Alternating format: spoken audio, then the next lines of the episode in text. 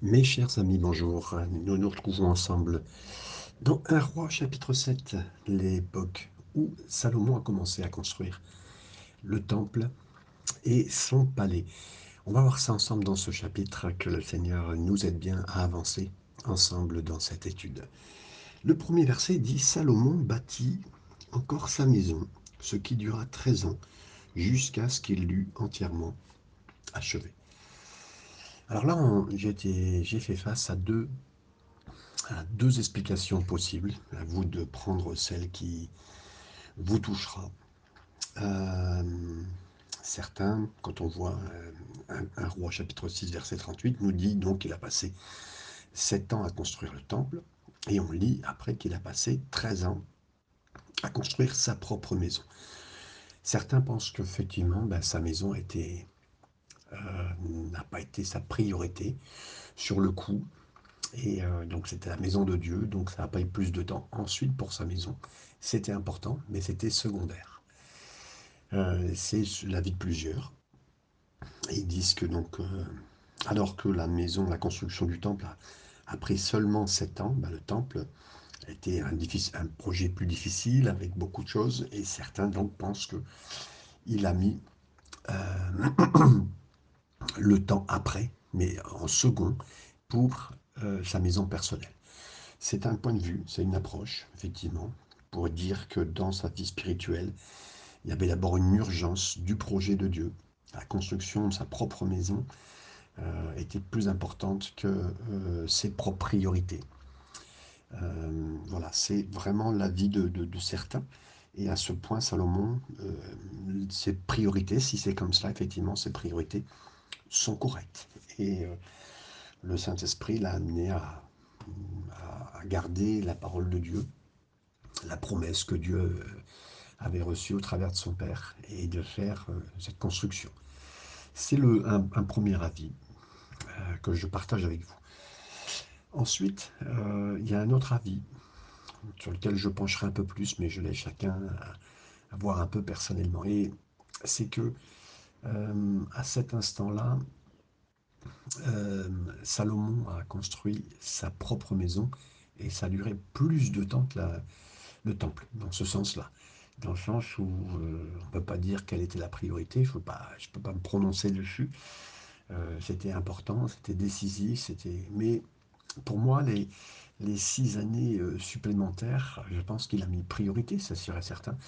Mais le fait qu'il prenne plus de temps pour sa propre maison après, euh, et ensuite, puisqu'il y a cette mention qu'on verra après, qu'il a construit une autre maison pour euh, cette princesse égyptienne qu'il a eue, ne me donne pas le même avis. Elle me donne plutôt dire que il est rentré dans des considérations personnelles. On le voit dans tous ces chapitres après pas les proverbes, mais plutôt l'Ecclésiaste, où il a eu effectivement tellement de choses à sa disposition, tellement de gloire, tellement de, possibilités, tellement, euh, on va dire, si vous voulez, il a eu toute l'excellence de l'excellence du monde entier à sa disposition, et il a voulu justement connaissance qu'il connaissait, plus. Euh, c'est un peu comme si euh, un homme qui est ingénieur et architecte compose sa propre maison. Ben, il la fera, vous comprenez, avec, avec la, la connaissance d'ingénierie qu'il a, et puis de, connaissances en plus architecturales qu'il aura. Donc c'est ce point-là que je, que je considère et je me dis, mais là, il a été... C'est l'un des signes qui montre que déjà dans sa vie, euh, il était sur un chemin compliqué. Euh, ça peut être compliqué d'être très intelligent, mes amis. Sauf si c'est au service de Dieu. Il était en partie au service de Dieu, mais après cela, c'était, ça a été difficile. Je continue. Le verset 2 continue en disant Il construisit d'abord la maison d'Aphor et du Liban, longue de 100 coudées, large de 50 coudées et haute de 30 coudées. Elle reposait sur quatre rangées de colonnes de cèdre et il y avait euh, des poutres de cèdre sur les colonnes. Donc là, le texte hébreu euh, n'est pas très clair. Cette maison, euh, certains peuvent penser que c'était son palais principal qu'il a été fait à, certains endroits, que c'était euh, compliqué. Oui, cette mention du texte hébreu euh, n'est pas clair, parce que cette maison peut être l'extension du palais, appelée aussi la, maison de, la forêt du Liban, parce que c'était comme ça qu'elle avait été conçue, construite euh, pour, un endroit d'été, euh, pour de repos. Donc ce, ce, passage nous parlerait comme l'impression qu'il y aurait encore un autre palais au Liban, une résidence secondaire, on dirait, ou ces résidences autres que euh, Salomon aurait construit. Donc là, ça prendrait encore une autre dimension. Un palais du Liban, un palais personnel, et puis un autre palais euh, supplémentaire. Versets 2 à 8 continue. Donc elle reposait sur quatre rangées de colonnes de cèdre. Il y avait des poutres de cèdre sur les colonnes. On couvrit de cèdre les chambres qui portaient sur les colonnes et qui étaient au nombre de 45, 45 15 par étage. Il y avait trois étages, à chaque desquels se trouvaient des fenêtres, les unes vis-à-vis des autres. Toutes les portes et toutes les poteaux étaient formés de poutres en carré, et à chacun des trois étages, les ouvertures étaient euh, les unes vis-à-vis des autres. Il fit le portique des colonnes, long de 50 coudées et large de 30 coudées, et un autre portique en avant avec des colonnes et des degrés sur leur front.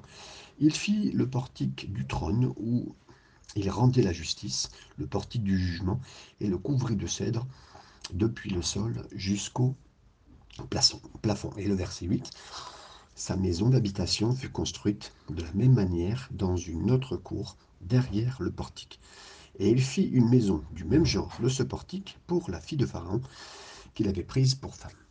Donc, après avoir construit sa propre maison, Salomon a fait une maison pour sa femme, et puis euh, pour de nombreux euh, euh, gouvernants, mais aussi bâtiments pour son gouvernement, selon la position qu'il avait et selon la position de chacun. Versets 9 à 10. Pour toutes ces constructions, on employa de magnifiques pierres taillées d'après des mesures, sciées avec la scie intérieurement et extérieurement, et cela depuis les fondements jusqu'aux corniches et en dehors jusqu'à la grande cour. Les fondements étaient en pierre magnifique et de grande dimension, en pierre de 10 coudées et en pierre de 8 coudées. Encore, euh, j'aimerais vous rappeler ce qui n'est ce qui pas vu ici, qui fournit la fondation qui prend place un peu comme dans nos vies. Il y a plein de choses que nous ne voyons pas, qui préparent nos vies, qui sont dans nos ministères, nos familles. Le temps euh, n'est pas quelque chose qui, qui peut euh, amener quelque chose dans nos vies, mais plutôt le temps que nous passons avec le Seigneur. Chaque matin, à le chercher, chaque soir, ça dépend un petit peu de chacun, bien sûr. Quand on cherche le Seigneur, quand on prie, euh, les, moments du soir. Nous construisons, nous aussi, nos fondations. Et là, on voit toutes ces choses qui sont préparatoires. Et dans nos vies, je crois que c'est la même chose. Ça prend, euh, ça, prend un, coup de faire ce que nous faisons, de prendre du temps avec le Seigneur. Ça prend du temps, même des fois dans notre propre vie, dans notre propre agenda. Mais c'est nécessaire, absolument. Et là, on voit toute cette préparation euh, de toutes les choses qu'il a faites, euh, toutes les fondations, tous les bâtiments ont eu besoin de ces fondations euh, essentielles. Versets 11 à 13. Au-dessus, il y avait encore de magnifiques pierres taillées, d'après des mesures et du bois du cèdre. La grande cour avait dans tout son circuit trois rangées de pierres de taille et une rangée de poutres de cèdre, comme le parvis intérieur et la maison de l'Éternel, et comme le portique de la maison. Verset 13. Le roi Salomon fit venir de Tyr Hiram, fils d'une veuve de la tribu de Nephtali. Donc c'est pas Hiram, euh, le, roi de Tyr qu'on connaissait, mais c'est un autre Hiram qui a été utilisé. Euh, aussi, ben, on, voit là encore une fois cette utilisation d'une personne qui est extérieure, euh, qui a béni. Hein. Et là, on voit aussi la dimension de l'Église euh, on pourrait dire des fois, euh, voilà, le, salut, les juifs, le salut vient des juifs, hein, comme la Bible dit, mais après il y a cette extension entre guillemets, et l'Église elle a appartenu, pas seulement aux juifs, mais aux gentils, et on voit un petit peu cette construction quelque part, et cette ouverture qu'il a eue. Versets 14 et 15.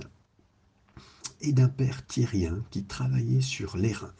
Hiram était rempli de sagesse, d'intelligence et de savoir pour faire toutes sortes d'ouvrages d'airain. Il arriva auprès du roi Salomon et il exécuta tous ses ouvrages. Verset 15. Il fit deux colonnes d'airain, la première avec 18 coudées de hauteur et un fil de 12 coudées mesurait la circonférence de la seconde. Donc, et on voit que Hiram était un, vraiment quelqu'un, un artiste, euh, quelqu'un qui était euh, quelqu'un de très compétent. Euh, le Seigneur avait donné des compétences et peut-être reconnu au niveau, au niveau mondial, au niveau international. Et tout de suite, il a été impliqué dans la construction du, construction que le bâtiment que Salomon a érigé. Et ici, il a fait deux sortes de grands piliers en cuivre à peu près, euh, on va dire, entre 8 à 9 mètres de hauteur particulièrement. Et tout ça, donc euh, le fait de, des reins ou de cuivre, c'était vraiment des constructions. Et il faut noter aussi que c'était un, métal très fort. On pouvait utiliser beaucoup d'or, beaucoup d'argent, mais là c'est du cuivre aussi, c'était aussi des métaux précieux. À l'époque, aujourd'hui, ce serait très commun pour nous, mais à l'époque, c'était euh, une invention assez récente et qui était très fortement utilisé euh, comme cadre euh, d'extérieur de richesse. Verset 16 à 22. Il fondit deux chapiteaux d'airain pour mettre sur les sommets des colonnes. Le premier avait 25 coudées de hauteur et le second avait 5 coudées de hauteur. Il fit des trilles en forme de réseau, des euh, festons façonnés en chaînettes pour les chapiteaux qui étaient sur le sommet des colonnes, 7 pour le premier chapiteau, 7 pour le second chapiteau. Il fit deux rangs de grenades autour de l'un des treilles pour couvrir le chapiteau qui était sur le sommet d'une des colonnes. Il fit de même pour le second chapiteau. Les chapiteaux qui étaient sur le sommet de colonnes dans le portique figuraient des lys et avaient quatre coudées jusqu'au verset 22. Les chapiteaux placés sur les deux colonnes étaient entourées de 200 grenades en haut, près du euh, renflement euh, qui était au-delà du trait. Il y avait aussi 200 grenades rangées autour du second chapiteau. Il dressa les colonnes. Dans le portique du temple, il dressa la colonne de droite et la nomma Jacquine. Puis il dressa la colonne de gauche qu'il nomma et la nomma Boaz. Il y avait sur le sommet des colonnes un travail figurant des Ainsi fut achevé l'ouvrage des colonnes. Et là, ce qui est formidable, c'est de voir toutes les constructions, bien sûr, assez précises, assez particulières, mais là aussi, elles, reposent avec euh, deux colonnes spécifiques. Et ces deux colonnes qui tiennent l'ensemble, en plus du fondement dont on a parlé tout à l'heure, ces deux colonnes, on a donné deux noms à ces colonnes. C'est première colonne Jacquine, qui veut dire il établira et Boaz, qui signifie dans sa force. Donc, Jacqueline parle de stabilité, Boaz parle de force. Et ça, j'aime ça, mes amis. Quand on est dans le temple, vous auriez vu ces deux piliers euh, en, en en cuivre, nommés stabilité et force. Et puis, avec, bien sûr, à leur haut, de l'œuvre euh, particulière avec du lys magnifique qui orne et qui euh, décore parfaitement euh, ce qui était là, qui donnait vraiment de, quand on voyait ces, colonnes bien travaillées et, importantes, avec quelque chose qui fait qu'elles sont remarquables et puis elles sont détaillées. Ça m'intrigue beaucoup parce que cette beauté n'était pas vue par quelqu'un qui était, on va dire, normalement constitué mais euh, par ceux qui euh, rentraient seulement dans le temple. Hein. Et euh, comme Dieu, dans le ciel, dans la perspective du ciel, quand on regarde à ses piliers, force et stabilité, il y a quelque chose de magnifique pour lui hein, qui, nous est présenté. Et dans le temple de Dieu, quand nous, nous, voyons ces deux piliers dans notre milieu, certaines personnes de force, certaines femmes de stabilité, nous, nous sommes derrière, hein, dans la scène de prière, comme des, comme des guerriers hein, qui portons, hein, qui soutenons. Je vois qu'on en a besoin pour toutes les personnes qui travaillent dans l'Église, pour ceux qui amènent aux enfants, ceux qui sont à apporter euh, quoi que ce soit au Seigneur, qui sont des gens qui apportent des sacrifices. Certaines personnes reçoivent honneur juste maintenant, mes amis. Et là, on voit tout de suite un peu leur force, leur stabilité comme ces deux piliers. Mais certaines personnes font aussi un travail qui ne peuvent pas être vu pour l'instant, mais qui sera vu au ciel. Et euh, ce que j'aime, c'est que, oui, chaque personne aura une récompense. Il y a une récompense qui peut être mise sur cette terre, mais une récompense qui sera encore au ciel, qui sera magnifique. Et je remercie le Seigneur pour toutes les personnes de qualité qui ont apporté à l'œuvre de Dieu, qu'on ne voit pas toujours. Et je souligne encore de vous rappeler. Merci à vous tous, frères et sœurs, pour tout ce que vous avez fait jusqu'à maintenant pour le Seigneur, pour son œuvre. Et je sais que euh, certains sont fidèles jusqu'au bout euh, dans, dans, ce qu'ils apportent au Seigneur, dans ce qu'ils donnent, dans leur retraite, dans les finances qui sont aujourd'hui plus, euh, plus compliquées. Mais le Seigneur bénit et garde tous ces enfants qui mettent à part pour lui du temps et des moyens. Le verset 23, je continue en disant Il fit la mer de fonte. Elle avait dix coudées d'un bord à l'autre, une forme entièrement ronde, cinq coudées de hauteur et une circonférence que mesurait un cordeau de 30 coudées. Le, bronze, ici, nous parle hein, de quelque chose qui avait à peu près 2 euh, mètres de haut euh, et 4 euh, mètres de large. Hein, et à peu près 8 mètres, 8 euh, à 9 mètres de circonférence, que les prêtres utilisaient pour laver leurs mains et leurs pieds euh, quand ils s'approchaient, quand ils allaient s'occuper de l'œuvre du Seigneur. Et ça, j'aime ça. C'est que nous tous aussi qui servons le Seigneur, ben, la première chose que le Seigneur nous amène à faire, c'est laver nos mains, laver nos pieds. Il y a des choses qu'on a faites, euh, des choses qu'on a touchées, euh, qui, sont, qui nous ont peut-être, vous savez, corrompus quelque part. Mais le Seigneur permet qu'on lave nos mains, puis il y a des endroits où on a peut-être pu marcher. Euh, d'abord le, chemin de tous les jours, hein, nous salir les pieds, mais aussi il y a des endroits dans lesquels on aurait pu marcher qui n'ont pu nous salir. Mais nous, serviteurs de Dieu, là aussi nous avons un endroit où nous pouvons nous laver et avancer avec lui. Et je remercie le Seigneur de ce que le Seigneur ne permettra pas que pour son service, on reste sale ou qu'on soit sale. Non, non, il sait.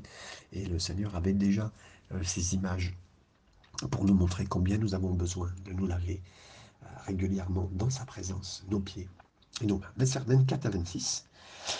Des colonnes, euh, pardon, des coloquintes l'entouraient au-dessus de son bord, dix par coudier faisant tout le tour de la mer. Les coloquintes, disposées sur deux rangs, étaient fondues avec elle en en une seule pièce. Elle était posée, euh, elle était posée sur 12 bœufs, dont trois tournés vers le nord, trois tournés vers l'occident, trois tournés vers le midi et trois tournés vers l'orient.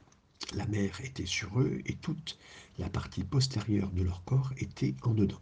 Son épaisseur était d'une palme et son bord semblable au bord d'une coupe. Était façonné en fleurs de lys. Elle contenait 2000 battes. Ici, euh, c'est 12 bœufs qui supportent grand bassin de nettoyage euh, qui peut, on nous dit ça peut contenir 2000 battes. Euh, certains disent que c'était donc énorme, 40 hein, 000 litres, certains disent 40 000 litres d'eau qui est échangée. Donc une eau qui est changée dans cette... Comment pouvait-on faire hein, pour changer d'ailleurs tout l'eau avec un grand système, un peu comme une grosse piscine quelque part, soutenue par ces 14 bœufs. Euh, on doit se rappeler comment les Gabaonites, ils ont menti à Josué quand ils ont fait croire qu'ils arrivaient d'un pays lointain et qu'ils étaient venus signer un traité de paix avec euh, Josué, dans Josué 9. Hein, vous vous rappelez de passage. Et quand Josué a découvert qu'ils étaient en fait que les voisins et qu'ils voulaient euh, que plutôt que les tuer, ben, il les a pris et les a mis pour servir dans le tabernacle. Euh, c'est devenu connu comme les néphinines, hein, on les appelait les néphinines, et ils auraient été, leur travail, c'était justement de prendre de l'eau, de changer l'eau dans le temple, et justement de changer de l'eau dans ces endroits-là, dans ces endroits de ces multiples petits bassins il devait changer l'eau et pas la rendre stagnante, euh, tout faire comme un travail particulier qu'il était fait. Verset 27 à 39. Il fit les dix bases d'airain. Chacune avait quatre coudées de longueur, quatre coudées de largeur et trois coudées de hauteur. Voici en quoi consistaient ces bases. Elles étaient formées de panneaux liés au coin par des montants. Sur les panneaux qui étaient entre les montants, il y avait des lions, des bœufs, des chérubins, et sur les montants au-dessus, comme au-dessous des lions et des bœufs, il y avait des ossements qui euh, pendaient en feston. Chaque base avait quatre roues d'airain, avec des essieux d'airain, et aux quatre angles étaient des consoles de fonte au-dessous des bassins et au-delà des festons. Le couronnement de la base offrait à son intérieur une ouverture avec un prolongement d'une coudée vers le haut. Une ouverture était ronde, comme pour les ouvrages de ce genre, et elle avait une coudée et demie de largeur. Il s'y trouvait aussi des sculptures. Les panneaux étaient carrés et non arrondis. Les quatre roues étaient sous les panneaux et les essieux des roues fixés à la base. Chacun avait une coudée et demie de hauteur. Les roues étaient faites comme celles d'un char. Leurs essieux, leurs jantes, leurs raies et leurs moyeux, toutes étaient de fonte. Il y avait aux quatre angles de chaque base quatre consoles d'une même pièce que la base. La partie supérieure de la base se terminait par un, cercle d'une demi-coudée de hauteur et elle avait, euh, elle avait ses appuis et ses panneaux de la même pièce. Il grava sur les plaques des appuis et sur les panneaux des chérubins, des lions et des palmes, selon les espaces libres, et des guirlandes tout autour. C'est ainsi qu'il fit les dix bases sur les dix bases. La fonte, la mesure et la forme étaient les mêmes pour toutes. Il fit dix bassins d'airain. Chaque bassin contenait 40 battes. Chaque bassin avait quatre coudées. Chaque bassin était sur l'une des dix bases. Il plaça cinq bases sur le côté droit de la maison, et cinq bases sur le côté gauche de la maison, et il y plaça la mer du côté droit de la maison, au sud-est.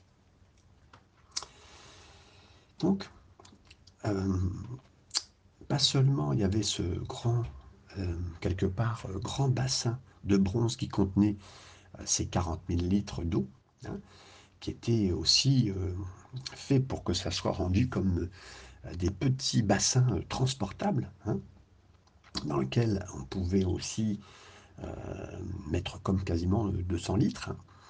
Et il y avait des roues aussi qui permettaient à ce que ça soit déplacé hein, pour que les prêtres, pour qu'un prêtre puisse se laver, il puisse déplacer, faire rouler quelque part ce, ce matériel.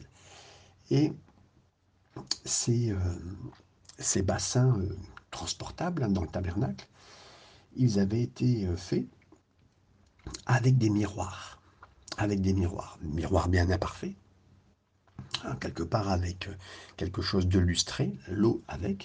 Et eh bien, les femmes israélites hein, avaient, connu ça. La Bible leur parle dans Exode chapitre 38, verset 8. Déjà en Égypte, mais là, c'était bien sûr euh, surdimensionné et beaucoup plus importante. Mais là, l'image, elle est parfaite parce que nous sommes nettoyés euh, par l'eau de la parole à chaque jour et on peut se voir. Et pour nous, quand on s'approche du Seigneur par la parole, nous aussi, on peut, voir dans nos cœurs, dans nos vies, les choses qui ne vont pas. Et on peut s'approcher vraiment et laisser le Seigneur nous nettoyer et voir certains endroits euh, qui ont besoin. Et donc, oui, merci Seigneur pour la parole qui est avant tout personnelle et qui nous permet de, de regarder comme un miroir, comme le dit Jacques chapitre 1er, verset 23.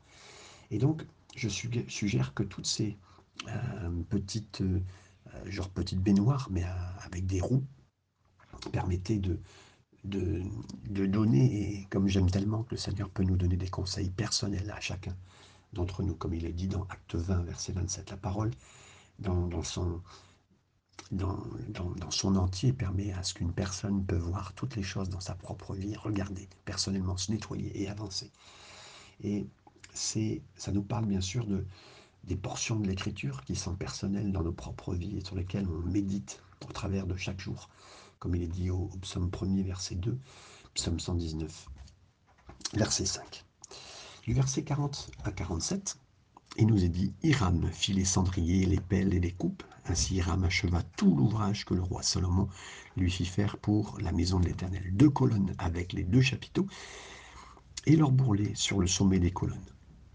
Les deux treillis pour couvrir les deux bourrelets des chapiteaux sur le sommet des colonnes, les 400 grenades pour les deux treillis, deux rangées de grenades par treillis pour couvrir les deux bourrelets des chapiteaux sur le sommet des colonnes, les dix bases et les dix bassins sur les bases, la mer, les douze bœufs sous la mer, les cendriers, les pelles, les coupes, tous ces ustensiles que le roi Salomon fit faire à Irem pour la maison de l'Éternel étaient d'airain poli. Le roi les fit fondre dans la plaine du Jourdain, dans le sol argileux, entre Sukkot et Tsartam. Salomon laissa tous ses ustensiles sans vérifier le poids de l'airain, parce qu'il était en très grande quantité. Salomon fit encore tous les autres ustensiles pour la maison de l'Éternel, l'autel d'or, la table d'or sur laquelle on mettait des pains de proposition, les des chandeliers d'or pur, cinq à droite et cinq à gauche, devant le sanctuaire avec les, les fleurs, les lampes et les mouchettes d'or, les bassins et les couteaux. Il y avait tellement d'ustensiles, il y avait tellement de vases qu'a fait Hiram pour ce que, euh, ce que Salomon lui avait demandé, et puis de préparation, ça a été vraiment dans un artisanat très poussé et très recherché, et puis très, très fort en qualité, mais aussi en prix, que euh, Salomon a dit ne, ne pèse pas tout cela, ne pèse pas tout cela. Euh, et il y avait bien sûr ces chandeliers, comme dans le tabernacle, hein, ici dans, dans, le temple. Et on voit ces choses qui sont très compliquées et très complexes. Et là, euh, il n'a pas mesuré ce qu'il a, a fait pour le Seigneur, ce qu'il a fait aussi dans, tous ces détails. C'était important, ça prouve bien que euh, à l'époque, on était vraiment dans un moment très important de, qualité d'économie, entre guillemets, euh, pour cette époque que Salomon a pu amener particulièrement dans ces instants. Versets 48 à 51, les derniers versets. Salomon fit encore tous les autres ustensiles pour la maison de l'Éternel, l'autel d'or, la table d'or sur laquelle on mettait des pains de proposition, les chandeliers d'or pur, cinq à droite, cinq à gauche devant le sanctuaire, avec les fleurs, les lampes, les mouchettes d'or, les bassins, les couteaux, les coupes, les tasses, les brasiers d'or pur et les gonds d'or pour la, pour la porte de l'intérieur et la maison de l'entrée du lieu très saint et pour la porte de la maison à l'entrée du temple. Ainsi fut achevé tout l'ouvrage que le roi Salomon fit pour la maison de l'Éternel. Puis il apporta l'argent, l'or et les ustensiles que David son père avait consacrés et il les mit dans les trésors de la maison de l'Éternel. Dans la chronique 29.2, on lit que David n'avait pas seulement rassemblé de l'or, de l'argent et même de l'airain pour le temple, mais aussi du fer. Mais là, on n'enregistre nullement dans la construction du, temple et des ustensiles, il n'y a aucune mention de fer dans quoi que ce soit. Et il y a des fois aussi dans, dans nos vies, quand nous ferons, on a l'impression de faire des grands efforts pour faire quelque chose pour le Seigneur, euh, pour une raison euh, ou pour une autre, euh, ça ne sera pas utilisé. C'est ok, le Seigneur voit ce qu'on fait comme effort et tout cela, et c'est important. Mais notre, notre travail à nous, c'est de faire notre meilleur de ce que nous pouvons et de ce qu'on présente au Seigneur. Mais la façon dont il l'utilisera, ça, ça sera complètement d'abord rempli en lui, avec ses métaux à lui. Notre passé, c'est de nous réjouir dans sa sagesse, dans son timing à lui qui est parfait, dans son plan, dans, dans ce qu'il fait. Et puis, il nous libérera aussi de ce qu'on a essayé de faire nous-mêmes, par nos propres forces, par nos propres choses qui n'ont pas fonctionné. Et donc c'est là où je vois la qualité des métaux que le Seigneur utilise pour chacune de nos vies. Que le Seigneur bénisse dans toute cette journée et recevez chaque parole et chaque verset du Seigneur pour vous-même. Amen.